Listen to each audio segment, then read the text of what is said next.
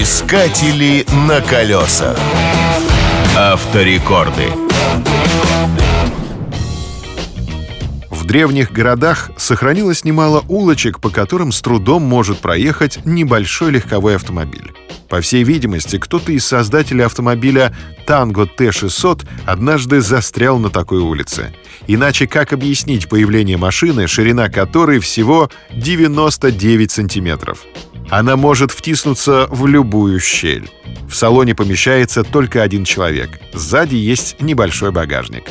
Кузов выполнен из углепластика, но вес автомобиля довольно велик, почти полторы тонны. Этому есть простое объяснение.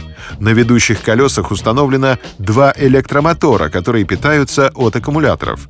Они-то и увеличивают массу машины. Малыш очень резвый. До 100 км в час он разгоняется всего за 4 секунды.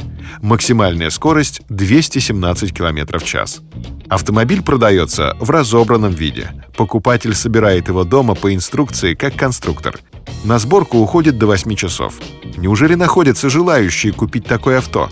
Одним из владельцев Tango T600 является звездный актер Джордж Клуни. Стоит такая игрушка порядка 110 тысяч долларов. По нынешнему курсу это почти 7 миллионов рублей. На эти деньги можно купить несколько обычных машин, да еще конструктор Лего в придачу. На колесах. Искатели на колесах. Авторекорды.